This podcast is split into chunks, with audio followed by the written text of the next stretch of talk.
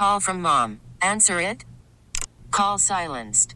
Instacart knows nothing gets between you and the game. That's why they make ordering from your couch easy.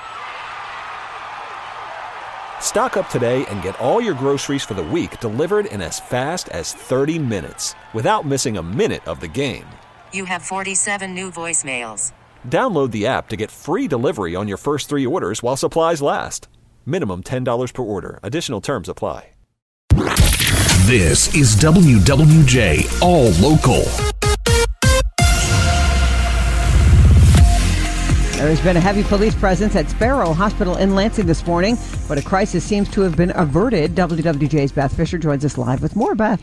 Jackie, the lockdown has been lifted at Sparrow Hospital in Lansing after a bomb threat was made at the hospital. Police reportedly searched the hospital room by room and no bomb was found. There's been a heavy police presence at the hospital for a few hours. Part of Michigan Avenue was closed for a time because of that threat. Once again, a lockdown at Sparrow Hospital has now been lifted. Reporting live, Beth Fisher, WWJ News Radio 950.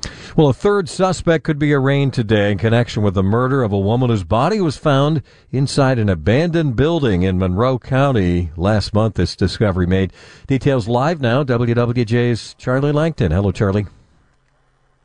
Yes, hello, Greg. I'll tell you what, a real interesting and but bizarre death, though. 22-year-old Kayla Sadowski Kayla's body found tied up, her mouth taped, wrapped in a tarp, and then the body was found March 2nd at an abandoned Boysville Juvenile Detention Center. That's in Frenchtown Township, not too far from where Kayla lived. Now, Michigan State Police, they're coordinating the investigation. They do not have a motive yet for Kayla's death. Two other suspects have been arraigned for Kayla's murder, but a third was arrested in Ohio just a few days ago.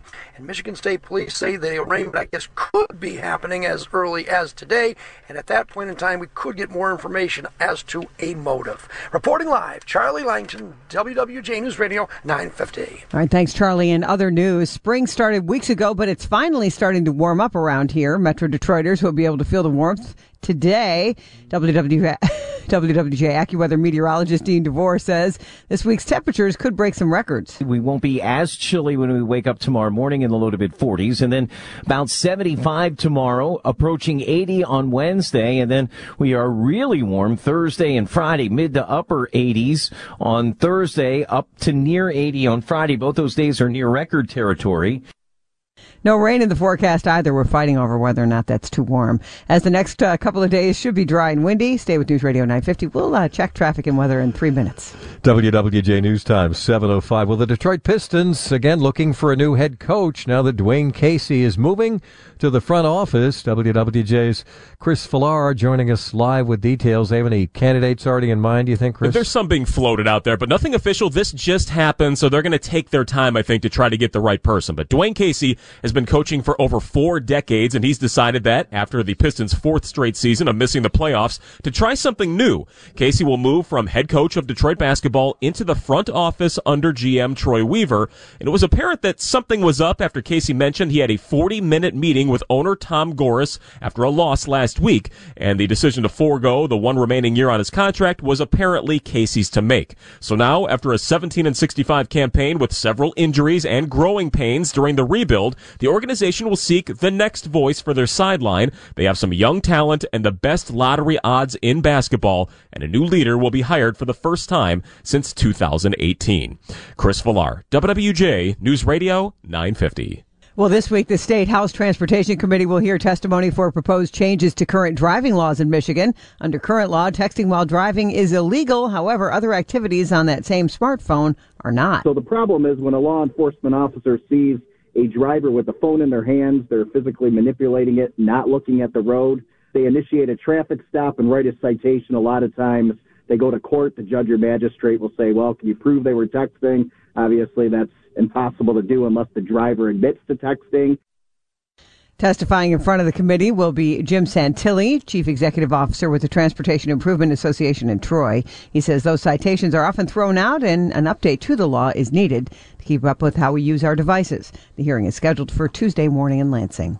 Today marks 100 days in office for Governor Gretchen Whitmer to mark the occasion. Whitmer releasing a video highlighting some of what she says are her administration's big accomplishments during her second term. We quintupled the working families tax credit, delivering nearly $3,200 tax refunds to 700,000 working families. Whitmer also drawing attention to her signing of a bill February 24th to invest in special education, student meals, safe schools, as well as other initiatives, including a new partnership to attract and retain investment professionals in Michigan.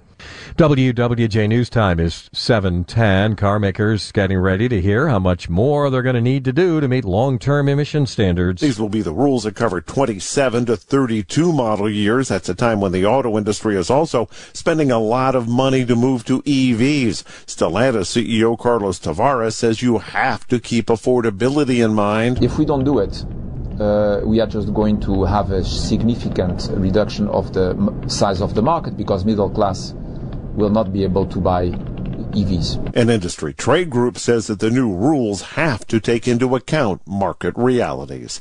Jeff Gilbert, WWJ, News Radio 950. A road closure to look out for as DTE works on infrastructure. The Road Commission for Oakland County permitted DTE to close Bald Mountain Road from Dutton to Silverbell in Orion Township. They're working to install an underground power line there today.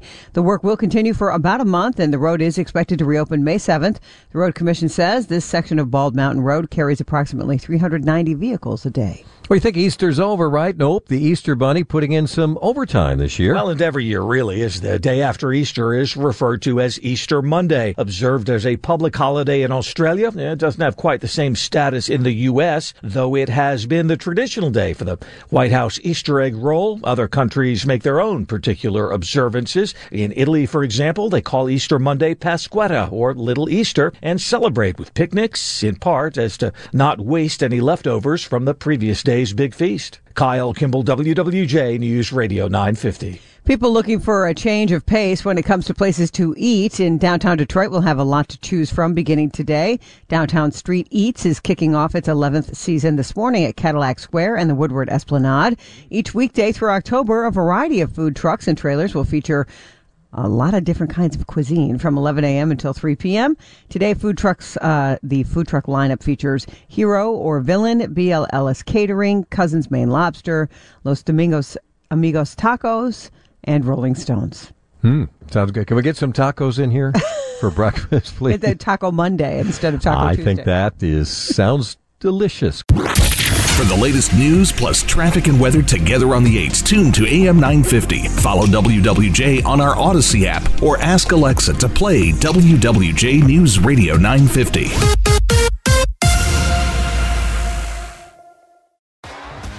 T-Mobile has invested billions to light up America's largest 5G network from big cities to small towns, including right here in yours. And great coverage is just the beginning. Right now, families and small businesses can save up to 20% versus AT&T and Verizon when they switch. Visit your local T-Mobile store today.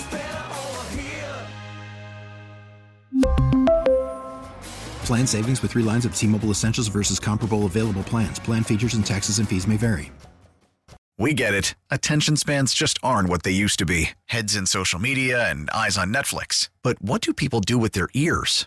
Well, for one, they're listening to audio. Americans spend 4.4 hours with audio every day. Oh, and you want the proof? Well, you just sat through this ad that's now approaching 30 seconds. What could you say to a potential customer in 30 seconds? Let Audacy put together a media plan tailor made for your unique marketing needs. Advertise with Audacy. Visit ads.audacy.com.